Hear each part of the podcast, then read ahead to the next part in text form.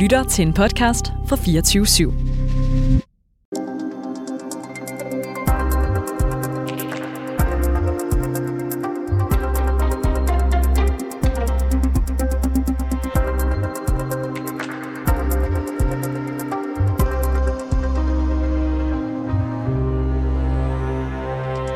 Velkommen for i øh, studiet her hos øh, reporterne, som sædvanlige Alexander Vils og jeg hedder Cecilie Lange i øh, studiet, hvor det nu skal handle om, ved nogen mene, det dyrebareste, vi har, nemlig vores kære øh, børn. Skal vi virkelig acceptere, at nogle børn må starte i skole uden madpakker? Sådan lyder overskriften på et debatindlæg i Kristelig Dagblad, som du har skrevet, Jeanette Bauer. Godmorgen og velkommen til.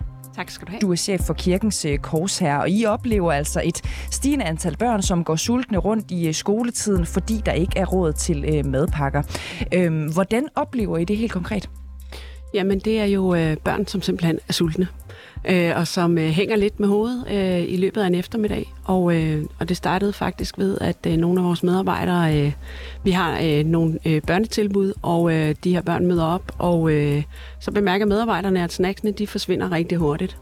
Og, øh, og vi stiller selvfølgelig mere frem, og øh, i løbet af nogle øh, snakke, så, kommer, øh, så finder vi ud af, at øh, det er faktisk det første mad, de her børn har fået hele dagen. Prøv lige at beskrive øh, for os og for lytterne, hvordan sådan en snak øh, for eksempel kan, kan øh, foregå, hvordan I oplever den. Jamen det, det kan jo være sådan øh, bare små signaler, som man lige får opfanget af, at øh, her er et barn. Børn er jo rigtig lojale over for deres forældre, og øh, de vil helst bare være ligesom alle mulige andre. Så de gør faktisk et, en rigtig stor indsats for, at man ikke kan mærke, at noget ikke er, som øh, det måske vil være i en øh, såkaldt familie, almindelig familie. Så, så det er sådan små signaler, man opfanger, og så får man lige på et tidspunkt spurgt på en god måde, hvad, øh, skal vi ikke lige sørge for, at du får noget at spise? Mm. Øh, så du siger det her med, at børnene er øh, lojale. Er det fordi, kan de finde på at lyve simpelthen og sige, jamen jeg, jeg er ikke sulten? Eller, ja, jeg... det kan de okay. sagtens. Hvordan kommer det til udtryk? Jamen, øh, det er jo... Øh, jamen, jeg, jeg, jeg skal ikke have noget, og nej, det behøver du ikke. Og det er jo også børn, som, som gør, hvad de kan for ikke at stikke ud. Mm. Netop for, at man gerne vil være ligesom alle mulige andre. Hvordan blev I opmærksom på den her øh, problematik sådan i første omgang? Jamen, det er jo den der øh, sådan almindelige øh, snak øh, hen over et bord. Vi har øh, for eksempel på Christianshavn øh, her i København, der har vi et, øh, et børnefamilietilbud, hvor øh, vi har en, en mulighed for, at børn øh, kan komme ned til os om eftermiddagen. Og øh, der bliver stillet snacks frem, og det skal jo være hyggeligt og rart at være der. Øhm, og så er det, at, øh, at man stille og roligt får opdaget, de der snacks, de forsvinder godt nok hurtigt, og når vi stiller flere snacks frem, så forsvinder de godt nok også hurtigt. Må jeg stille et spørgsmål ja. opklarende, øh, øh, Jeanette Bauer, fordi jeg, jeg tænker bare lige over, hvorfor kommer børn egentlig til jer i Kirkens Kors? Er det, fordi I har fritidstilbud, øh, eller, det, eller er det særligt socialt udsatte børn? Hvem er det? Det er øh, særligt socialt øh, udsatte børn. De kommer typisk fra familier, som kæmper med øh, fattigdom. Det kan være psykisk sygdom, det kan også være misbrug. Det kan være øh, rigtig mange forskellige øh, problematikker. Og mange af børnene er kommet øh, hos os øh, sammen med deres, øh, typisk med deres mor, siden de var helt små. Og, øh, og derfor så følger vi dem jo, og øh, vi startede måske med et, øh, et, et forældretilbud, så blev det et børnetilbud, så blev det et, øh, et juniortilbud, og nu er der også et, øh, et ungetilbud, og, og vi har, øh, har god gavn af også at hjælpe de unge videre i uddannelse osv. Så, videre. så, så det er nogle børn, vi har en meget, meget langvarig øh, relation til. Det har jo ført til, ved jeg, at I har fået sådan en madpakkeordning øh, i mm. Hvad går den ud på? Jamen, det er simpelthen øh, helt standard øh, madpakke, som øh, alle os øh, med samtalekøkkener kender derhjemmefra. Øh, vi er, det er en helt almindelig madpakke i en madkasse med pizzasnegle og fine stænger og alle de ting, som hører sig til en madpakke. Og det, det typisk er, er, at det faktisk er en ret øh, stor madpakke. Og det er det, fordi øh, vi oplever, at nogle børn, de, øh, de faktisk spiser øh, noget af madpakken, når de får den. Øh, nogle børn øh, deler den også med, øh, med andre i familien, og nogle børn øh, strækker den øh, over lidt tid, fordi, øh, øh fordi de ellers øh, ikke ville have fået øh, et, et godt og solidt frokostmåltid. Mm. Nu skal vi så lige prøve at koncentrere os om, om sagens øh, kerne, ja. Sinette Bag, fordi det, det, jeg jo også sagde i mit oplæg øh, til en start, det, det er jo det der med, at I oplever det her som et stigende problem. Mm. Mm. Øh, hvordan øh, ved du det? Jamen, det kan jeg jo bare se på, bare på antallet af madpakker. Øh, da vi startede med det, der var det øh, fem madpakker om ugen, og nu, øh, nu smører vi 25 madpakker om dagen. Øhm, og, og det siger jo noget om, at, at behovet er der, og at der er et stigende pres. Og det er klart, at når, øh, også når det, når det rygter sig her, her kan man faktisk få øh, en hjælp.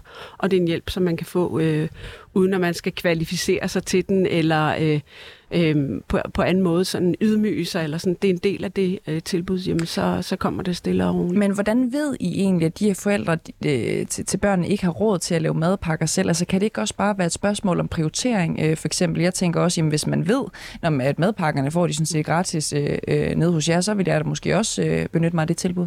Ja, øh, det, det kan jeg godt forstå, du siger, og det er meget forståeligt, at man kan have det sådan.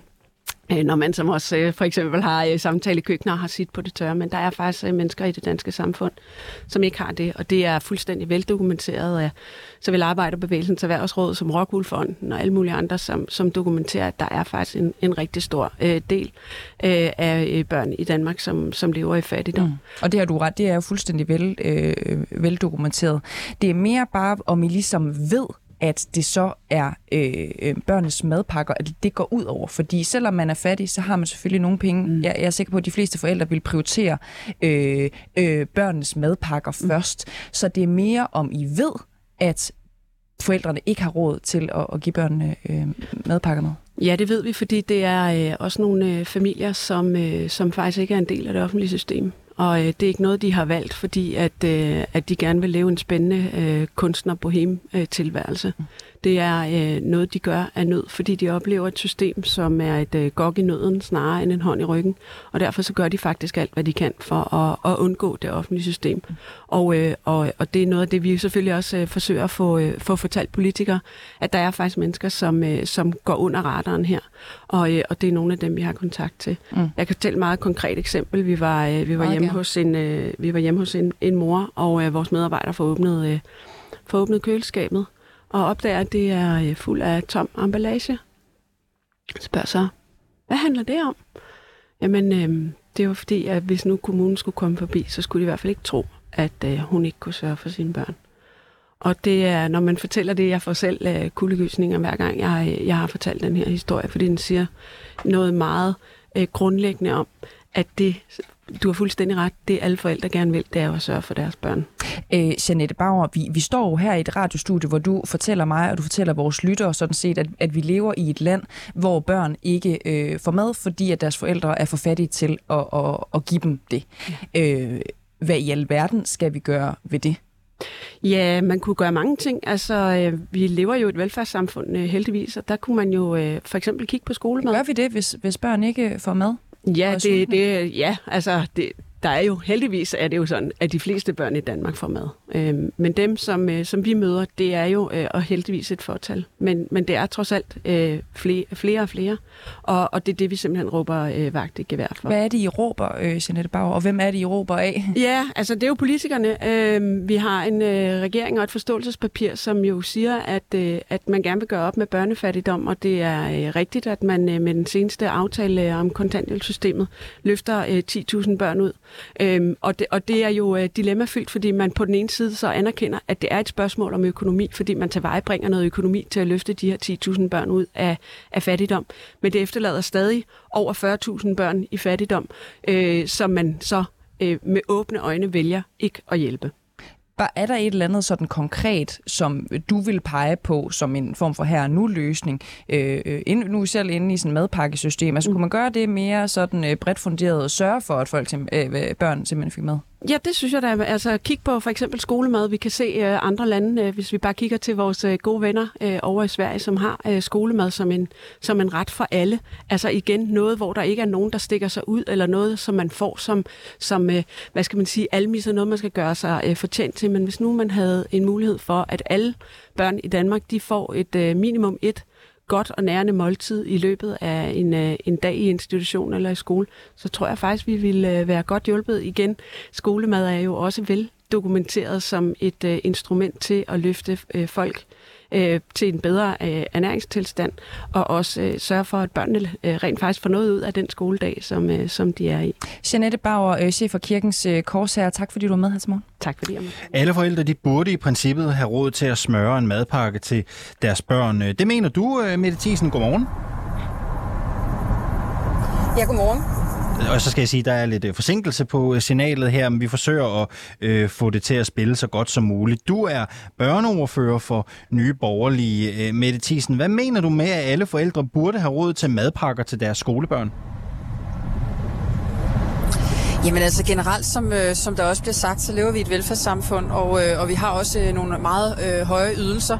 Øh, generelt, hvis man er i for eksempel kontanthjælpssystemet, så, så selvfølgelig burde det være muligt, øh, at man kan give sit barn en madpakke med, men dermed ikke sagt, at der ikke vil være nogen øh, danskere rundt omkring, som er andre årsager. Det kan være sociale udfordringer, øh, det kan være øh, misbrugsproblemer, man har nogle øh, psykiske øh, problemer eller andet, der gør, at man har rigtig svært ved øh, at få det her til at hænge sammen. Og det er jo sådan set også derfor, at vi har den holdning, at øh, pengene skal følge det enkelte barn, når vi taler skolesystem. Fordi hvis pengene følger det enkelte barn, øh, og alle skoler er frie skoler, jamen så vil man have øh, en mulighed for som skolebestyrelse og som, som skole at lave en, en løsning, hvor der er mad på skolen. Og det kan man sådan set indrette sig, som man selv ønsker. Og det mener vi sådan set vil være den, den rigtige løsning at løse den her udfordring på. Så er der selvfølgelig mange andre ting også. Nu priserne stiger for, for alle. At man kunne, øh, kunne nedsætte både brændstof og elafgift eksempelvis til EU's minimum. Vi vil gerne have dem helt væk, men øh, det må vi ikke for EU. Øh, og der er sådan flere tiltag, hvor man netop kan, kan sikre, at, at danskerne de, har bedre mulighed for at betale deres regninger og få det til at hænge sammen på nuværende tidspunkt. Mette Thiesen, i Sverige, der har man jo haft et, et varmt måltid mad til alle folkeskoleelever. Det har man haft siden 1960'erne.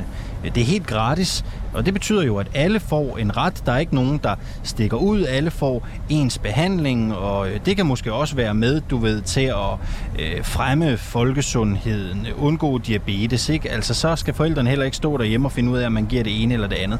Hvorfor er den løsning ikke en god idé i Danmark? Jamen altså, nu er der jo ikke noget, der er gratis. Det er jo skattebetalt, øh, skal vi lige huske.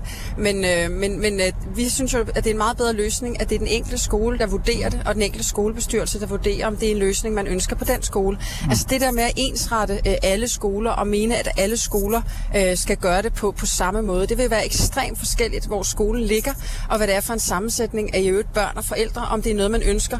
Øh, nu kan man jo se rundt omkring i mange daginstitutioner, der har man jo også den her mulighed for, at man som øh, bestyrelse kan vælge, at der eksempelvis skal være madordning. Jeg skal da være ærlig at sige, at mine børn har der begge to gået i en, en børnehave og en daginstitution, hvor der var madordning, og det synes jeg også var en rigtig god idé. Men det skal altså være noget, der ligger øh, ude på den enkelte skole, og som, øh, som forældrene øh, i samarbejde med ledelsen tager stilling til, øh, om det skal være noget, der er Så på lad os skole. blive ved det. Lad os blive ved den idé, øh, Mette Thiesen. Øh, Vi hører jo Jeanette Bauer fra Kirkens Kors her sige, at der er simpelthen øh, forældre, som ikke har, øh, som ikke har råd til det. Altså som ikke har råd til at betale til de her øh, madordninger. Øh, hvis det så rykker ud på den enkelte skole eller den enkelte daginstitution, at de skal beslutte det. Hvad så med dem, som ikke har råd? Hvad, hvem skal finansiere deres madordning? Jamen altså, vores skolepolitik, det er jo stadigvæk finansieret over skatten. Det bliver bare indrettet på sådan en måde, at øh, pengene følger det enkelte barn, sådan så at det er, hvad skal man sige, øh, når du gør det godt som skole, øh, så tiltrækker du øh, nogle øh, elever og nogle forældre osv., og, og så har du et godt økonomisk grundlag til at lave den bedste skole, øh, som, som du ligesom synes i det område, hvor skolen ligger. Og det er jo ligesom hele forudsætningen for det. Og så vil man jo have rig mulighed for, øh, at, øh, at indrette det, som man, man ønsker det, øh, med det økonomiske grundlag, øh, man har. Og der vil være nogle skoler, hvor man mener, det er en rigtig god idé, og der vil være nogle skoler, hvor man vil foretrække, at øh, forældrene selv sørger for, at øh, der kommer en madpakke med. Det kan man jo så indrette fuldstændig, øh, som man vil, men jeg er fuldstændig enig i det, der bliver sagt tidligere, at alle forældre de ønsker at gøre det bedste øh, for deres børn. Øh, jeg er selv skolelærer, øh, og, øh, og, og jeg kan sagtens sætte mig ind i, at det må være rigtig, rigtig øh, svært øh, for de børn, øh, heldigvis få, men øh, de børn, der kommer i skole, og hvor der er et eller andet, der ikke fungerer. Det kan være, at man ikke har madpakke med, men det kan også være rigtig mange andre ting. For eksempel, som jeg nævnte før, hvis, øh, hvis forældrene har en øh, psykisk diagnose eller et misbrugsproblem eller noget andet, øh, som vi også som samfund skal, skal tage hånd om. Det, det er bare mere, om, om der er noget i, i nye borgerliges politik, der ligger op til, at, øh, at sådan en, en, en madordning, de her madordninger i skoler og institutioner, på en eller anden måde skal, skal finansieres ved forældrebetaling. Jamen, det kan man jo vælge ude på den enkelte skole, øh, hvordan og hvorledes. Altså, øh, men, men bare for at sige, altså nu Og har Mette- jeg været Thiesen, 10 hvis man vælger det, øh, som skolelærer. hvis man så altså, jeg har det- aldrig oplevet, jeg har aldrig nogensinde oplevet, at der er nogen, der ikke har villet. Øh, så, så, så selvfølgelig kunne man også finde en løsning, der hed, at der måske var nogle enkelte, der blev fra, altså fritaget for den her øh, brugerbetaling, hvis det endelig var det, øh, i forhold til en madordning. Mener du så, at det ville være ude de mest ressourcestærke, skal- som skulle betale for de mindre ressourcestærke i det tilfælde? Det kan man jo sagtens lave en løsning øh, på ude på skolen, hvis man ved, at man har nogle enkelte få, som, øh, som, som har det rigtig, rigtig svært. Vi har bare generelt i Nye Borgerlige en meget stor tiltro til, at danskerne godt kan selv, og at øh, civilsamfundet øh, de løser øh, det meget bedre, end at politikerne inde på Christiansborg laver en one-size-fits-all-løsning. Det er jo et interessant øh, synspunkt, det her. Hvis, hvis vi prøver at blive med budet med, at, øh, at der kan indføres forældrebetaling på nogle skoler, og øh, der så er nogle forældre, som måske skal betale for dem, der er mindre ressourcestærke. Tror du selv, det ville være en løsning, som folk ville købe, at nogen skulle finansiere andres øh, madordning? Jamen altså hele præmissen for det her er jo, at, øh, at skolen stadigvæk er betalt via skatten af os alle sammen, men at pengene bare følger det enkelte barn en til en. Og man så ud fra det økonomiske grundlag kan indrette skolen, som man vil. Hvad man så gør ude på den enkelte skole, om man laver en madløsning, hvor man eksempelvis fritager nogle enkelte, øh, det vil jeg slet ikke øh, se som værende noget, som, øh, som ikke er set før øh, i Danmarks historie. Det skal være fuldstændig ærligt at sige. Øh, jeg har meget stor tiltro til, at man ude på den enkelte skole kan lave den løsning, der passer bedst for dem. Og der er det også der, man kender eleverne bedst, du kender forældrene bedst, og det ved man jo generelt fra skoleverdenen, at hvis man, man ved udmærket godt, både som lærer, men også som forældre i en klasse, hvis der er et af børnene, eller måske flere, som har det rigtig svært derhjemme. Og der har jeg bare oplevet meget, meget, meget stor øh, vilje til at, at hjælpe. Øh, og det har jeg meget stor tiltro til generelt, at danskerne, det kan de godt selv finde ud af. Det behøver vi altså ikke politisk indblanding for. Så, så jeg skal bare forstå det ret. Hvis man laver de her løsninger ude på skolerne selv, og man siger, at øh, de ressourcestærke eksempelvis må betale for øh, de mindre ressourcestærke børns madordning. Hvis der så er nogen, der ikke vil det, hvad, hvad vil nye borgerlige så gøre for at hjælpe de børn, som, som, som, som så måske står til ikke at få et måltid, hvis noget overhovedet? Det er jo også fair at sige, jeg synes ikke, det er et problem. Jamen altså, jeg, jeg synes at det er et problem, hvis der er nogle børn, der... Altså, der er ikke nogen børn, der skal sidde her ondt i maven, fordi at øh, de eksempelvis ikke har fået madpakke med. Men det er bare for at sige, at vi kan jo ikke løse alting med et snuptag. Og at et barn eksempelvis ikke kommer i, i sko, hvad hedder det, ikke kommer op til tiden i skole om morgenen, at et barn går med ondt i maven, fordi mor eller far drikker, eller fordi der er nogle andre sociale udfordringer, eller fordi at, øh, at man skal sige, øh, sidder hårdt i det og prioriterer på en måde, som gør, at man måske ikke har, har mulighed for at give sit barn en madpakke med i skole. Altså det er der ikke nogen, det er der ikke nogen af os, der ønsker, at børn øh, har. Men, øh, men, men det her det er jo ikke en snuptagsløsning. Øh, vi tror bare generelt på, at øh, civilsamfundet de løser det meget bedre selv, end at politikerne sidder inde på Christiansborg og laver en one-size-fits-all-løsning. Tror du i virkeligheden, Mette Thiesen, at det her i højere grad handler om, at der er forældre, som øh, ikke er deres ansvar bevidst. Altså ikke prioriterer at give deres børn øh, madpakker med. Ordentlige madpakker. Tror du i virkeligheden, det er der problemet ligger? Der er en ordentlig madpakke? Altså, det, det vil der også være mange delte meninger om. Øh, nej, jeg tror grundlæggende set, at alle forældre de vil deres børn det bedste.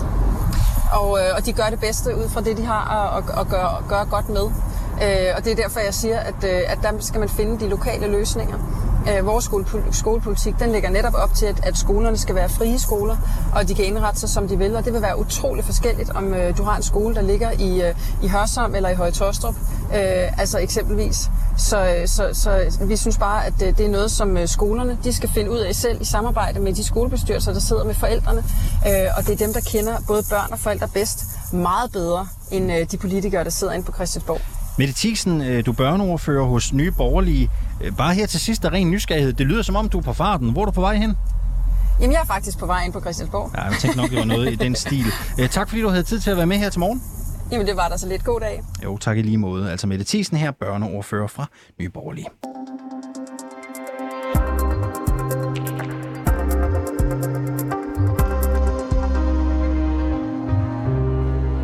Danmark kan ikke alene tage beslutning om at udelukke russiske turister fra øh, indrejse. Sådan lyder det fra Alternativet i øh, spørgsmålet om, hvorvidt russiske borgere skal kunne besøge Danmark på et turistvisum.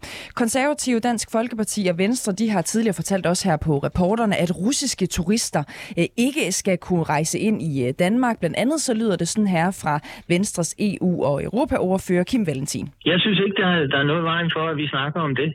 Altså, fordi det er ikke, øh, det er ikke sådan, at Rusland jo, øh, det er ikke sådan, at de, de, de, de er bøjet af på nogen måder. Selvom sanktionerne sådan set virker, så har Rusland jo bare sagt, jamen, øh, vi, vi boykotter tilbage.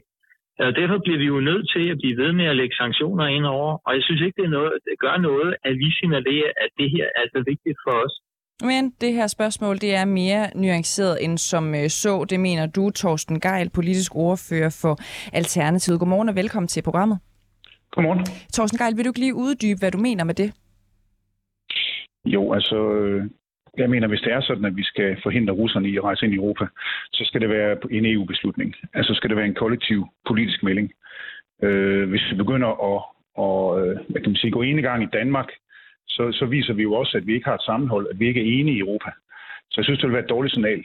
Øh, så hvis det skal være, at, at, at vi skal udelukke turister, russiske turister fra at komme ind i Europa, så skal det være en europæisk beslutning og et politisk signal fra hele Europa. Torsten Gall, hvordan viser det, at der ikke er sammenhold ved, at øh, Danmark for eksempel tager et ekstra øh, ansvar og, og, og påfører en ekstra sanktion, kunne man sige?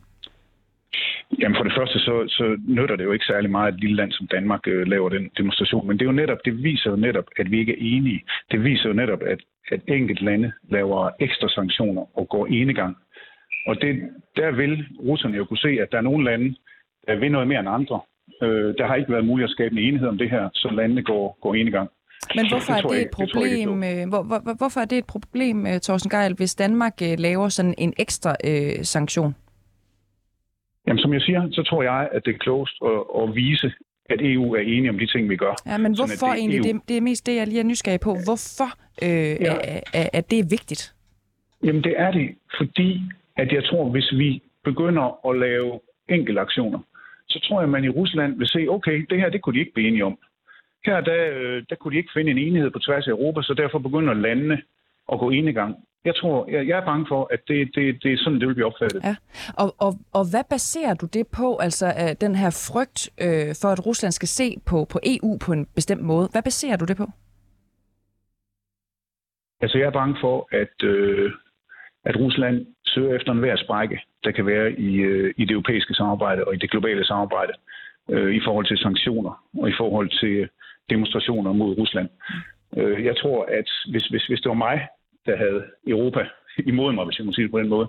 Og jeg oplevede, at de ikke kunne enes om tingene, men de begyndte at gå, gå, gå ene gang. Så tror jeg, jeg vil opfatte det som signal på, på en uenighed. Jeg tror, jeg vil være mere, øh, have mere respekt for det, hvis, hvis det var alle lande, der sagde, det her, det står vi sammen om. Det er et politisk signal. Det lyder som om, at, at du sådan prøver at, at, at et eller andet sted sætte dig i Putins sted, men I, men I er jo ikke øh, den samme øh, person, øh, Thorsten Geil. Så det er mere, at en strøtanke, eller, eller hvordan kan det være, at du har den bekymring, at Putin kunne se sådan på et øh, Europa? Jamen det synes jeg, det synes jeg faktisk lige, jeg har forklaret, at øh, i det øjeblik, at vi skal vise sammenhold, vi viser sammenhold i forhold til Rusland, så er det også det, at vi er i stand til at tage beslutningerne sammen, i stedet for at gå ind i gang. Det tror jeg bare er et, et, et, et vigtigere politisk signal. Spørgsmålet er så, om vi skal gøre det. Øh, det er jo et andet spørgsmål, men jeg tror, hvis vi skal gøre det, så skal vi gøre det sammen. Mm. Øh, de partier, som vi har talt med, de mener, at en oplagt løsning, det kunne være at tage spørgsmålet op i netop øh, EU-regi, som du også er inde på nu. Øh, mener Alternativet så også det? Jeg synes, at vi skal tage spørgsmålet op i EU og sige, men jeg synes, vi skal tænke os rigtig, rigtig godt om. Fordi altså, jeg er uvenner med, Rus- med, med Putin, og jeg er uvenner med hans kompaner. Men jeg er ikke sikker på, at jeg er uvenner med det russiske folk. Øh, jeg var selv med i sin tid til, under den kolde krig, da jeg var ung. Der var vi simpelthen død bange for bomben. Vi var død bange for, at, ja, at der ville gå atomkrig i hele verden. Og der, der var Rusland øh, det meget store fjendebillede. Og øh, vi, vi lærte, at russerne var onde, og vi havde en lang kold krig. Og vi var lige så bange for bomben, som de unge er bange for klimakrisen øh, i dag. Og, og det førte til en, en, en meget, meget langvarig konflikt. Og det vi gjorde, det var faktisk, at vi tog på noget, der hed Next Stop Sovjet, hvor vi var 3.000 unge, der sagde, at vores forældre er uenige. Mm. Gorbachev og, og, og, og den amerikanske præsident er uenige. Nu tager vi til Rusland og prøver at se, hvordan er de egentlig? Og det vi mødte var en enorm positiv, venlig, venligt folk, som var lige så bekymret for verden, som vi egentlig var. Og det, det gjorde et stort indtryk på mig, at, ja. øh, det kan jo godt være, at russerne faktisk er, er lige så, mange er lige så bekymrede som os over det her. Og det kan faktisk godt være, at det vil være en god idé at lade dem komme til Vesten. Nogle af dem, nu er der ikke så mange vel. Og mærke den frihed og tage det med hjem. Så jeg ville måske virkelig, hvis jeg var Putin, være lidt nervøs for, at for mange russere får lov til at komme herover og se i vores medier, hvordan, øh, hvordan tingene bliver fremstillet, for eksempel. Så du, du mener altså ikke umiddelbart, øh, at det er den rigtige løsning at udelukke russiske turister fra, fra Danmark og, og, og EU? Jeg er i tvivl. Ja. Øh, simpelthen. Det er bare fordi, hvad hedder det, og det går ud fra, at du er enig i, det der ligesom er meningen med øh, sanktioner, det er jo, at det skal gøre ondt på et land. Øhm, så når du så foreslår, at det ikke skal gå ud over almindelige russere, så at sige, jamen så går det, vel, så går det vel også mindre ondt på Putin og Putins øh, krigsmaskine? Altså, det er det, vi skal diskutere. Og det er det, hvis, hvis, hvis det viser sig, at når vi snakker om det her og, og, og prøver at snakke med nogen, der virkelig, virkelig ved om sådan situationer, at det har en effekt. At det, at, at, at den russiske befolkning ikke må komme ind i Europa, vil påvirke Putin. Jamen, så, så vil jeg gerne være med til at overveje det. Hvis det derimod er ved at skabe en langvarig folkehad og en kold krig, som, som kommer til at vare i, i de næste 20 år, så ved jeg det faktisk ikke. Altså, jeg er jo vokset op i en tid, hvor vi fik at vide, at russerne var onde. Jeg ved ikke, om du kan huske, at øh, Sting han sang The Russians lost their children too. Altså, russerne kan også godt lide deres børn. Og det, det kan godt være, at det lyder banalt, men dengang jeg hørte den sang, så tænkte jeg, gud, det er sgu da rigtigt. Okay, måske de ikke er fuldstændig onde. Og, det, og, og, og vi skal passe på med her i verden at male sådan nogle billeder op omkring hinanden, omkring de forskellige befolkninger, at, at alle bare er onde. Men Tor, og det er jo, og det er jo, helt, øh, det er jo helt fair, øh, Thorsten Geil, men det er mere, om du anerkender, at hvis man straffer russiske øh, borgere, så vil de borgere naturligvis også være tilbøjelige til at vende sig mod deres øh, leder, fordi at den leder gør det svært for dem at være russiske borgere. Og det, det er jo ligesom den måde, at sanktioner de virker. Anerkender du den model? Jeg anerkender, at det kan godt... Altså, jeg, jeg, jeg synes, vi skal snakke med nogen, der ved noget om det. Men, men, men jeg anerkender, at hvis Europa står sammen, og man sender det som politisk signal, så kan det godt være, at det virker. Jeg er simpelthen ikke klog nok på det til at kunne sige, om det virker. Men, men jeg anerkender, at det er en mulighed, og det er derfor, jeg synes, vi skal drøfte det rigtig, rigtig grundigt. Mm. Vi vil godt lige prøve at spille et klip øh, for dig. Det er fra mandagens interview med Markus Knudt, som er udenrigsordfører for Konservativ. Derudover så er der altså også et sikkerhedsaspekt i, i det her. Øh, vi er jo i gang med at træne ukrainske øh, soldater. Vi giver massiv våbenstøtte til, til Ukraine. Og nogle af de turister, som, øh, som rejser over grænsen og ind i Danmark og rundt omkring i Europa, øh, vi aner jo ikke, om nogle af dem øh, rent faktisk har forbindelser til den russiske efterretningstjeneste. Så der er altså også et ret vigtigt sikkerhedsaspekt i det her. Øh, Thorsten Geil, øh, kan russiske turister i, i Danmark øh, ikke også udgøre en sikkerhedstrussel? Jo, det synes jeg er et godt argument. Det synes jeg faktisk er et rigtig, rigtig, øh, rigtig, rigtig vigtigt pointe, ja. som, øh, som, som tæller med på, på, på, på, hvad kan man sige, i forhold til den holdning, at Europa måske skal stå sammen, og så, så forhindre russerne i at, at overhovedet at komme ind i Europa. Så nu har du faktisk vendt en lille smule, altså efter at have hørt Markus Knudt her, nu er du faktisk lun på ideen om at, at udelukke russerne? Nej, ja, som jeg har sagt hele tiden, jeg ved godt, at politikere helst skal, skal have en klar holdning, men øh, altså, jeg er i tvivl her. Ja. Og, og, og er åben over for argumenter, og prøver at tænke mig rigtig, rigtig grundigt om, og som sagt, jeg, jeg, jeg er uvenner med, med Putin, men mm. jeg er ikke, ikke sikker på, at jeg er uvenner med hele den russiske befolkning. Så der er jo mange vægter lodder i vægtskolen den her sag. Det er jo ikke nogen, der, der, det, er jo ikke, det er jo svært at være hvad kan man sige, fuldstændig på den ene side, eller på den anden side, for der er sindssygt mange nuancer i det her. Men jeg synes, Markus Knudt har en pointe her. Ja. Det, er det, det er det, jeg kan faktisk gerne sige. Mm. Øh, Thorsten Geil, øh, det var spændende. Øh, tak fordi du var med øh, her til morgen. Velkommen. Altså politisk ordfører i Alternativet. Øh, Alexander Estland har jo besluttet øh, at lukke for russiske turister øh, allerede fra på torsdag. Der er også flere lande, som øh, følger trop. Det er blandt andet Finland, og så er der også Polen.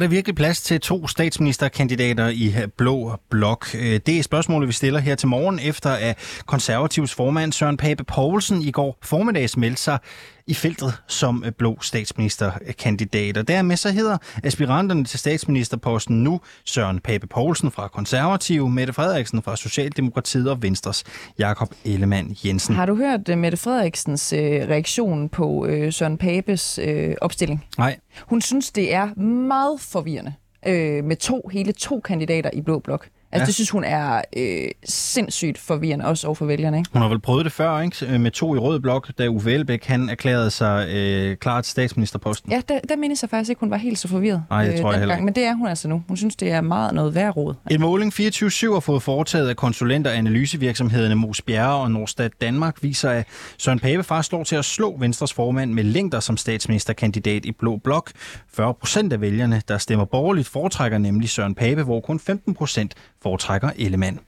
Øhm, vi fangede i går Mette Abelgaard, der er politisk ordfører for det konservative Folkeparti, til en snak om målingen og hvorfor der egentlig er behov for to statsministerkandidater i Blå Blok. Hvis vælgerne de skal vælge mellem Søren Pape og Jakob Ellemann, så foretrækker 40 procent af vælgerne altså Søren Pape som statsminister efter det næste, næste folketingsvalg, mens kun 15 procent foretrækker Jakob Ellemann. Er det en måling, der får dig til at tro på, at statsministeriet er inden for rækkevidde med Appelgaard? Det er i hvert fald en rigtig dejlig måling, som viser, at danskerne de har høje tanker om Søren Pape, både som menneske og som partiformand. Det har vi set i, i målinger tidligere, men nu også som statsministerkandidat. Så det er klart, det er sådan en måling, øh, der, øh, der bekræfter, at det, var, øh, at det var det rigtige, vi gjorde, da Søren annoncerede, at han skulle være statsministerkandidat. Nu har Søren Pape jo officielt meldt sig på banen som statsministerkandidat. Hvorfor skulle det tage så lang tid? Jamen, nogle gange så øh, skal tingene overvejes øh, grundigt og, øh, og forberedes, og, og det blev så nu, at Søren han annoncerede sit, sit statsministerkandidatur. I teorien kunne der jo være et helt år tilbage af en valgperiode, inden vi skulle til folketingsvalg, men nu var der så forskellige omstændigheder, der gjorde, at det rykkede lidt tættere på. Men øh, han lovede at give besked inden valget til danskerne, og det har han gjort nu, at han er statsministerkandidat. Og det betyder jo også, at vi faktisk har to statsministerkandidater i Blå Blok. Tror du, at Søren Pape vil være den bedste statsminister i Danmark? Det, jeg synes, der er tiltalende ved Søren, også som statsministerkandidat, det er også den måde, han går til det at lede på. Han er en meget moderne leder, som ikke leder ved at slå sig på brystet og være den, der sådan øh, har albuerne længst ude, men ved at sætte et godt eksempel og være tydelig i sine værdier. Og det, og det tror jeg faktisk, Danmark vil, øh, vil have ret godt af. Og når du siger, at han er moderne, og han ikke er sådan en, der slår sig på brystet, er det fordi, at Mette Frederiksen eller Jakob Ellemann Jensen er nogen, der slår sig på brystet og ikke er lige så moderne? Jeg tror faktisk, jeg vil holde mig til at fortælle, hvad jeg synes, der er godt ved Søren, og hvad det er, han er dygtig til. Øh, nogle har kritiseret Søren for, han ikke er den hurtigste til at træffe beslutninger. Og, øh, og det er rigtigt, Søren, han kan godt lide at tage sig tid til at overveje tingene en ekstra gang. Han kan også handle hurtigt. Det viste han, da han var justitsminister, der var bandekrig. Men han foretrækker at tænke sig grundigt om. Øh, og, øh, og det synes jeg også, man må sige, at de sidste år i dansk politik har vidnet om, at det, at det kan der også godt være behov for. Vil du ikke sætte nogle ord på, hvad forskellen egentlig er på Søren Pape som statsminister versus Jakob Ellemann Jensen? Jeg synes jo først og fremmest, der er en politisk forskel også på øh, Søren Pape Poulsen og på Jakob Ellemann. Jakob Ellemann har afgivet det her velfærdsløfte, som betyder, at man vil dække det demografiske træk og altså få en, en markant større offentlig sektor stigende med 3 milliarder årligt frem mod 2025. Der har Søren Pape sagt meget tydeligt, at han øh, deltager ikke i nogen konkurrence om at være den, der bruger flest penge, men han lover selvfølgelig at bruge penge nok på vores velfærdssamfund. Han har også forældre, der er ved at være oppe i, i alderen og kære sig også om, at vi har et godt velfærdssamfund og et godt sundhedsvæsen for vores ældre osv. Men der er jo den helt grundlæggende politiske forskel, at, øh, at det kapløb ønsker vi i hvert fald ikke at deltage i. Nej, du nævner lidt det her demografiske træk og en større offentlig sektor fra Ellemanns side. Tror du, at Ellemann ville trække Danmark i en dårligere retning, Jamen, jeg tror, Søren Pape vil trække Danmark i den mest rigtige retning. Jeg tror også, øh, at Jacob Ellemann kunne bidrage med rigtig meget godt øh, til Danmark, og vi ser jo et tæt samarbejde med Venstre efter et valg. Øh, vi håber, at Venstre og Konservativ kan være sådan en borgerlig akse, hvis der bliver et borgerligt flertal, og vi kan, kan samarbejde godt. Så jeg har også en masse gode ting at sige om, om Jacob Ellemann. Det er jo naturligt, at hvis man har muligheden for at gå efter statsministerposten, at man så gør det som parti. Det er jo det, der ligger i partiernes natur, at vi søger mest mulig indflydelse. Og der tror jeg, at de fleste må med hånden på hjertet indrømme, at der ligger bare en særlig indflydelse i statsministeriet. Mm. Og du var lidt inde på forskellen, men hvad er det helt konkret, som I vil, som Venstre for eksempel ikke vil? Jamen, vi har fremlagt vores øh, politiske partiprogram, hvor vi jo eksempelvis stadig kæmper imod øh, Arne-pensionen, som vi synes er så fundamentalt forkert, og som ikke er en ordning målrettet nedslidte, øh, men som er en ordning, som er vurderet ud fra nogle skrivebordskriterier. Der har Venstre valgt at stille sig lidt anderledes i, i den sag. Vi har fremlagt vores finanslovsudspil med mere end 60 forskellige politiske initiativer med alt fra at øge bemanding på, på fødegangene til at, at styrke vores folkeskoler og så osv. Så jeg synes, man skal vurdere partierne hver for sig og, øh, og kigge på øh, de to statsministerkandidater hver for sig, frem for øh, alene var det en sammenligning. Ja, de her to statsministerkandidater, det er jo inden for samme blok. Jeg som borger skal tage stilling til tre kandidater lige nu. Hvorfor kan Pape og Ellemann ikke bare finde ud af det sammen, og så beslutte sig for en enkelt kandidat i blokken? Når vi nu har et, øh, et demokrati med så mange stemmeberettigede, så synes vi egentlig, at det mest rigtige er at lade dem få indflydelse frem for, at der bare sidder sådan et par, øh, et par gutter på Christiansborg og lige aftaler det hen over en øl øh, sent fredag eftermiddag. Selvfølgelig skal danskerne have mulighed for at, at lade deres indflydelse være gældende, og der er jeg jo glad for den måling her, som viser, at danskerne har så høje tanker om, om Søren som statsministerkandidat. Så må vi jo se, hvilke af de to kandidater, der har flest mandater bag sig, også med de øvrige blå partier, når stemmerne er talt op på den anden side af et valg. Ja, danskerne har jo rigtig, rigtig høje tanker. 40 procent vil altså vælge Søren Pape Poulsen som statsminister. Tror du, han kan leve op til deres høje forventninger? Jamen, Søren har ikke skuffet mig i de øh, otte år, han har været min politiske øh, leder og min partiformand, og jeg tror heller ikke, han kommer til at, øh, at skuffe danskerne. Danskerne har skulle lære, øh, lære Søren at kende. Da han kom ind øh, fra Viborg som øh, borgmester i en kommune, han havde ledet effektivt i, i mange år, der, der var han ikke en del af hele Christiansborg, hvad kan man sige, gamet, og til at starte med blev det vendt lidt imod ham, men jeg tror også, det er noget, de danskerne belønner i dag. Han har fødderne slidt plantet i jorden og har en fornemmelse med, hvad der, hvad der rører sig hos danskerne taler et sprog, som, som alle kan forstå, og bruger mere krudt på at fortælle, hvad han selv vil, end hvad de, hvad de andre gør forkert. Og, øh, og det tror jeg dybest set, at det danskerne også godt kan lide. Mette Abelgaard, du er politisk ordfører for de konservative. Tak fordi du havde tid til at tale med mig. Vi har også spurgt på Facebook, Ja, hun skulle lige have lov til at sige tak til sidst. Vi har også spurgt på, ja. på Facebook, om Inger Støjberg skal have en ministerpost, hvis Søren Pape bliver minister. Det er jo det, rigtig mange går og spekulerer over, om øh, han på en eller anden måde har truffet valget om at stille op som ministerkandidat. Øh, fordi Inger Støjberg har sagt til ham, det kan jeg godt bakke op om, ja hvis du giver mig noget i porten. Ja. Til gengæld. Øh, vi spørger øh, derfor i dag, skal Støjberg have en ministerpost, hvis Pape bliver minister? Øh, flere kommentarer her. Jule skriver, både da jeg blev ansat som elev i post- og telegrafvæsenet, kan nogen øh, overhovedet huske det, spørger hun så, og som kontorassistent i DSB i 85 skulle jeg stille med ren straffeattest, og så kan hun blive valgt ind i Folketinget. Det er da en hån mod demokratiet. Per skriver, altså hvis man øh, med forsæt har brudt ministeransvarsloven i sit embede og tillid udtaler, at man vil gøre det igen, så er man da i den grad uværdig og utroværdig til en ministerpost. Medlem af Folketinget er fint, men ikke en minister. Andrea skriver, at Inger har taget sin straf, så ja, Pape kan bruge hende, og hvis han kan bruge hende, så er det ok. For mig. Bland dig i debatten stadigvæk. Øh, skriv til os ind på øh, 24-7's Facebook-side, eller send os en sms. 92 45 99 45 er øh, nummeret. I dag der stiller vi her på øh, reporterne også spørgsmålet, skal vi have et skolesystem, hvor den til enhver tid siddende statsminister skal blande sig i, hvilke værdier der skal undervises i, og hvilke værdier der ikke skal undervises i? Det korte svar fra Gymnasieskolernes Lærerforening, det er nej, for i et øh, Facebook-opslag fra statsminister Mette Frederiksen, hvor hun tager afstand fra en undervisningsbog, fordi bogen blandt andet kalder manden, der stod bag angrebet på krudtsynden for en forstyrret ung mand, og altså ikke en terrorist. Det er det, Mette Frederiksen er ude og kritisere. Hun mener nemlig, at han skal kaldes terrorist. Øhm, hun understreger blandt andet, at øh, ikke alle værdier er lige gode, og det kan være ødelæggende for et samfund, hvis man tror det. Øh, men Mette Frederiksen skal på ingen måde have lov til at lægge sine værdier ned over gymnasieundervisning. Det mener Gymnasieskolernes Lærerforening. Vi har snakket med formanden, som er Thomas Kepler. Der er jo metodefrihed i Danmark. Det vil sige, at øh, lærere de frit kan vælge, hvilke emner og materialer, der, der skal undervises i, og som deres undervisning ligesom skal tage øh, udgangspunkt øh, i. Og jeg ved, at ja. du jo selv historielærer.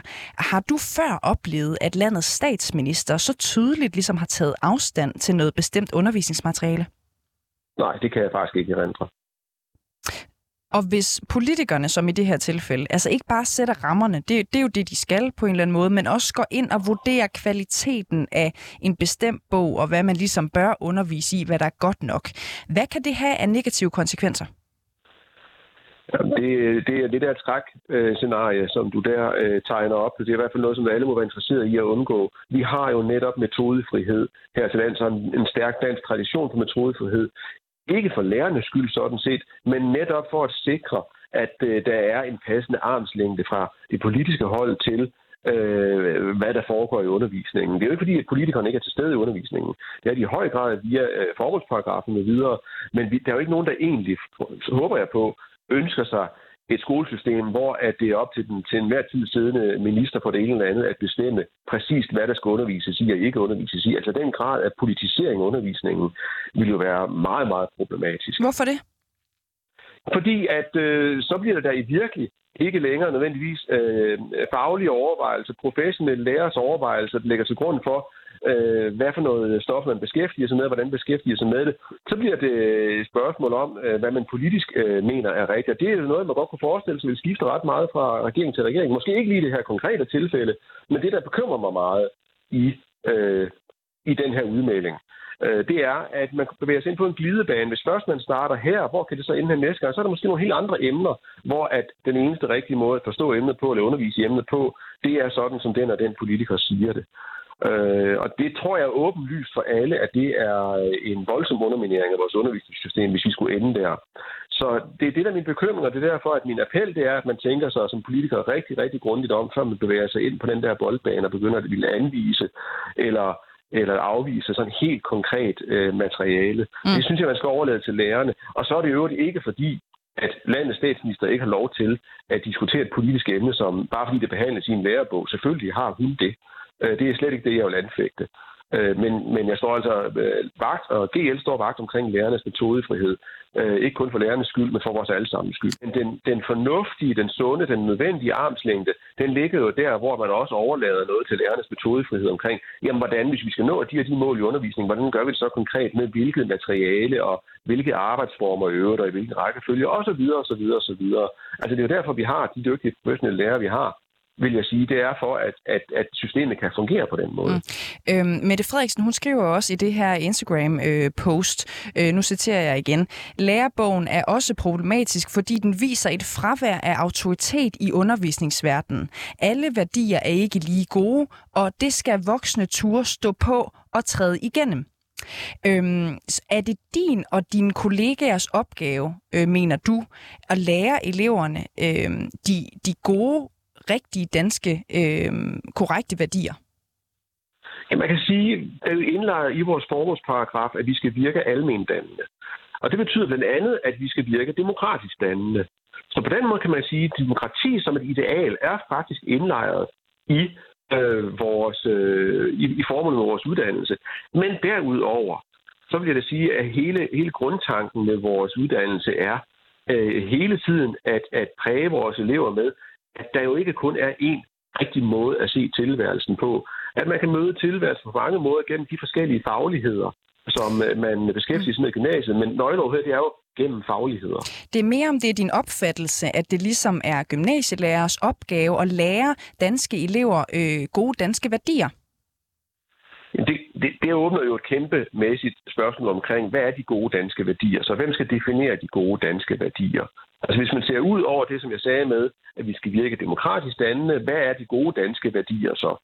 Altså, det tror jeg, der er rigtig mange forskellige holdninger til. Jeg tror sådan set også, at de fleste nok vil have sig frabedt, at, at det er noget, som trives på en seddel på et ministerkontor, at her er de gode danske værdier, og det er så det, som alle skal lære i, i landets gymnasieskoler, er det, er det eneste rigtige. Mm.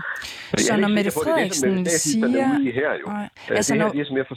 Ja, undskyld. Ja, det, det er mere bare, når, når Mette Frederiksen ligesom siger, at alle værdier er ikke lige gode, øhm, så ligger der jo måske også der i, at øhm, der er nogle værdier, som i forvejen er defineret, som I bør undervise ud fra. Er det også din opfattelse?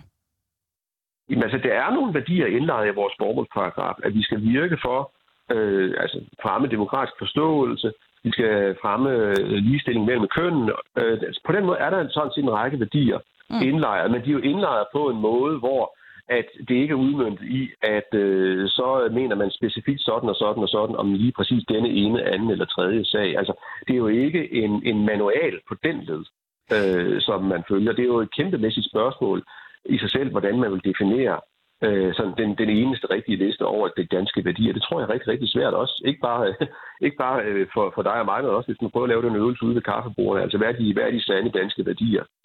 Kan du øh, på en eller anden måde ikke genkende til det der med, at der skulle mangle autoritet i undervisningsverdenen?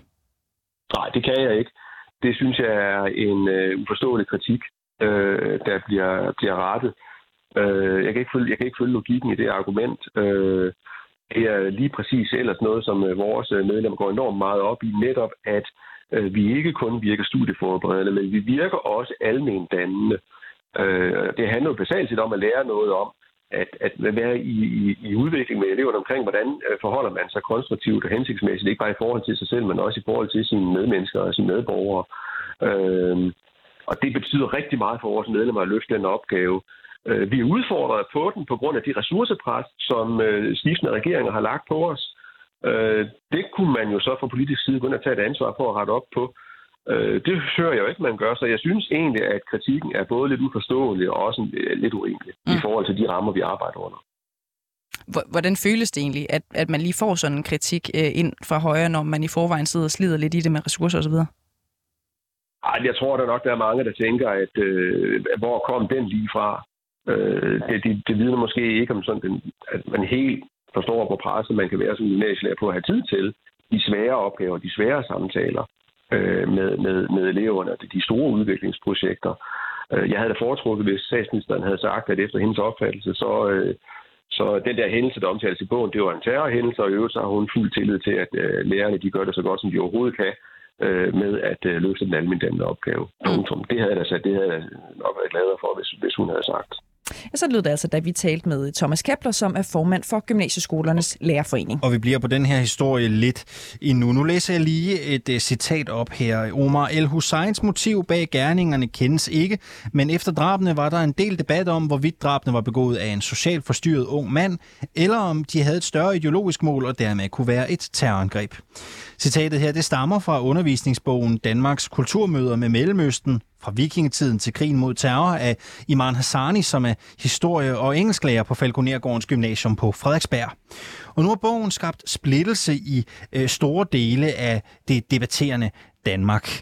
Øh, Babylon Kulturmagasinet her på 24-7 har talt med Berlingskes skribent og debattør Christian Markusen, som mener, at forfatteren maler et forvrænget billede af Mohammed-krisen, såvel som angrebet på Krudtønden i 2015. Han har nemlig skrevet på Facebook, at gymnasielærer og historiker i Marmasanis bog er noget dårligt researchet magtværk og kalder det for propaganda.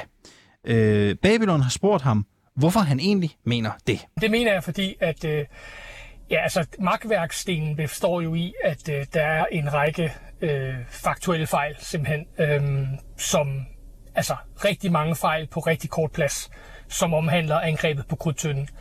Og øh, det mener jeg er, at det er jo et stort problem, når bogens, øh, det ligger i bogens titel, at den øh, øh, omhandler terror og skal gøres klogere på terror. Og når den så får sådan nogle centrale, faktuelle øh, ting forkert, så, øh, ja, så er det selvfølgelig magtværk. Hvad er det, det præcis for nogle fejl, du ser, du ser mm. i bogen? Ja, altså de kan lyde ganske banalt, ikke? Men, men altså, den ene fejl er, hvem det er, der har arrangeret angre, eller, undskyld, øh, arrangementet på Krudtønden. Øh, den, der der bliver begået en fejl. Der, der skriver hun, at det er Lars Vilks, der har, øh, øh, der har arrangeret det. Det er det ikke. Det er en komité, en støttekomité, en dansk støttekomité, der har arrangeret det. Øh, så skriver hun, at Omar Hussein brød ind i salen, altså derinde, hvor arrangementet foregik, og derinde skød øh, Finn Nørgaard, altså den her filminstruktør. Og Omar kom aldrig ind i salen, øh, og Finn Nørgaard blev dræbt på gaden, øh, da han prøvede at stoppe Omar. Men værst af alt er selvfølgelig øh, den øh, del, du, øh, du lige læste op, nemlig at vi ikke kender motivet på, øh, på angrebet. Øh, fordi det gør vi. Vi kender motivet. Vi ved, at det her det var islamistisk terror. Det er der slet ikke nogen tvivl om. Og den her idé om, at, øh, at der at det på en, altså, der opstod en eller anden debat om, om var han forstyrret, eller var det terror. Den debat, den, altså, det er ikke en reel debat. Der, er, der har ikke været nogen debat om, hvorvidt det her det er terror. Det ved vi, at det var. Det her med, med motiv og så videre, det vender vi tilbage til. Det lyder som en af de større fejl, men de her andre fejl med hvem, der har, har arrangeret øh, arrangementet på Krudtønden osv., hvorfor er de vigtige for den øh, samlede fortælling øh, omkring terrorangrebet på Krudtønden? Øh, de er vigtige ud fra et, øh, et, et savligt og fagligt øh, udgangspunkt. Altså når du laver en undervisningsbog, som du gerne vil have, at folk i gymnasiet skal læse, øh, skal læse øh, så synes jeg godt, man kan forvente, at, at de, de faktuelle kendskærninger, de stemmer overens med, med virkeligheden. Så kan man sige, det er, lig, det er ligegyldigt for Finn Nørgaard, om han blev dræbt inde i salen, eller om han blev dræbt ude på gaden, men det vidner jo om, at der ikke er en, det ved jeg ikke, en interesse for, hvad der i virkeligheden foregik. Altså jeg mener, det her er et af de mest velbeskrevede øh, terrorangreb i Danmark, øhm, og alligevel så er, det, så er det sådan helt grundlæggende ting, der bare ikke er, øh, er siddet ind på, på lystavlen. En af de andre punkter i din kritik, øh, som du skriver, det er, at det ligefrem er, er propaganda, der er tale om her. Hvad mener du med det, og hvor ser du den? Ja. Øhm, det ser jeg ved, at, øh, at øh, forfatteren forsøger at hive det, altså forsøger at blive læseren ind, at det er, øh, at vi ikke kender det her islamistiske terrormotiv. Øhm, og, og trække det helt ud af det, mens hun ingen problemer har med at fortælle, hvad motivet var bag for eksempel Anders Breiviks angreb, øhm, eller angrebet i øh, Christchurch i, i New Zealand. Øhm, og på samme måde, så øh, når hun beskriver øh, al-Qaida, øh, så skriver hun også, at det skal man ikke se som øh, som noget som en religiøst motiveret. Øh, det skal man se som politisk, fordi øh, deres ledere var ikke lærte, de var ingeniører og læger og sådan nogle ting. Og det er udover at være dårlig tænkning, så er det også faktuelt forkert, fordi al-Qaida er i høj grad også religiøst motiveret. Øhm, og det kan man, hvis man bare læser en, en lille smule af, hvordan øh, Osama bin Laden for eksempel har begrundet øh, de forskellige terrorangreb mod Vesten, så, øh, så er det religiøse motiv meget meget klart. Men hvilken interesse skulle Iman Hassani have i at komme med fejlagtig information i den her bog?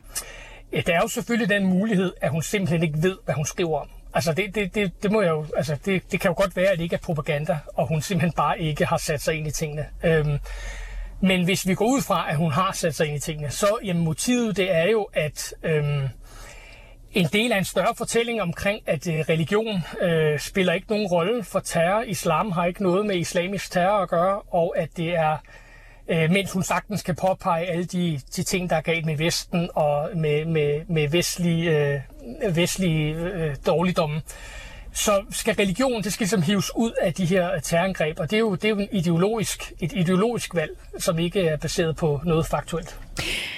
Du siger lige, hører jeg, at du ikke reelt ved, at det er, er propaganda. Er det så ikke lidt groft faktisk at, at beskylde hende for det?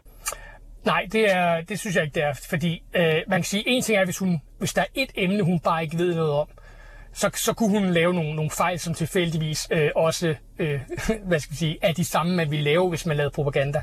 Men hvis vi kigger over hele bogen, øh, hvilket jeg ikke har gjort, det skal jeg lige sige, øh, jeg har kun læst de, de kapitler, der om her terror til sidst, men jeg kan læse mig til i, i Jyllandsposten og Kristelig Dagblad, hvor flere historikere og eksperter har kigget på de, resten af de her kapitler, så, så tegner der sig det samme mønster at øh, der er nogle væsentlige udladelser, for eksempel i hendes beskrivelse af Israel-Palæstina-konflikten. Øh, så, så, så det er som om, at, at det er, ja, nu kalder jeg det et islamisk narrativ, men altså det er det, det, er det narrativ, som man hører øh, fra folk, der, der har sympatier med, med, med, med islam og med, med, med Palæstina osv. Det, det er de fortællinger, vi nu får i den her bog. De fortællinger, hvor man tvivler på, om det var terror, hvor man, øh, hvor man tvivler på øh, for, øh, forskellige øh, motiver, og man, man, øh, fortæller en meget ensidig udgave af Israel-Palæstina-konflikten. Og det synes jeg er fint i en debatbog. Jeg synes bare ikke, det er godt nok til en lærebog i gymnasiet. Christian Markusen, du siger, at du ikke har læst hele bogen. Vil det ikke give god mening at læse hele den her bog, før du giver dig i kast med at kritisere den så groft? Nej, det synes jeg ikke. Ikke, ikke sådan, som jeg kritiserer den. Jeg kan, der, hvor jeg kritiserer den for egen regning, de ting har jeg læst. Og så i anden omgang, hvor jeg kritiserer den, der påpeger jeg ligesom, det er ikke bare mig, der er sur og synes, det her det er, det er dårligt. Altså, det er, det er over hele rækken. Det er fra øh, det er forskere, det er professorer, det er venstrefløjen, det er højrefløjen. Alle, der er blevet spurgt i, i dagspressen og har kigget på det her, er enige om, at det her det er simpelthen ikke godt nok. Så det synes jeg bare er vigtigt at påpege. Og jeg citerer, jeg citerer folk, kan man sige. Jeg, jeg, jeg for, foregiver ikke, at jeg har læst de her ting, eller det er mine konklusioner. Det er eksperters konklusioner. Du snakker om, at hvis det var en debatbog, så ville du egentlig finde den helt okay, men ikke som undervisningsbog. Hvad er forskellen egentlig her? Jamen altså, i en debatbog, der, ja, der skal man jo skabe debat. Det kan man sige, det har den her jo så også gjort, men af nogle, øh, nogle andre årsager. Øh, men i en debatbog, der, der, der er det jo helt, der kommer man jo med sine egne meninger og fortolkninger, og det forstår læseren. Hvorimod i, i undervisningsmateriale, der er jo en eller anden, almindeligvis en eller anden forventning om, at man læser en, en faktuel og savlig øh, Øh, gennemgang af forskellige begivenheder, og at man øh, bliver, bliver klogere af at læse det her, men, men sådan på det faktuelle plan, der bliver man faktisk øh, dummere, hvis man tager, tager de her ting øh, til sig. Kære lytter, du har lyttet til et program fra 24 /7. Du kan finde meget mere modig, nysgerrig og magtkritisk taleradio på 24 7 appen Hent den i App Store og Google Play.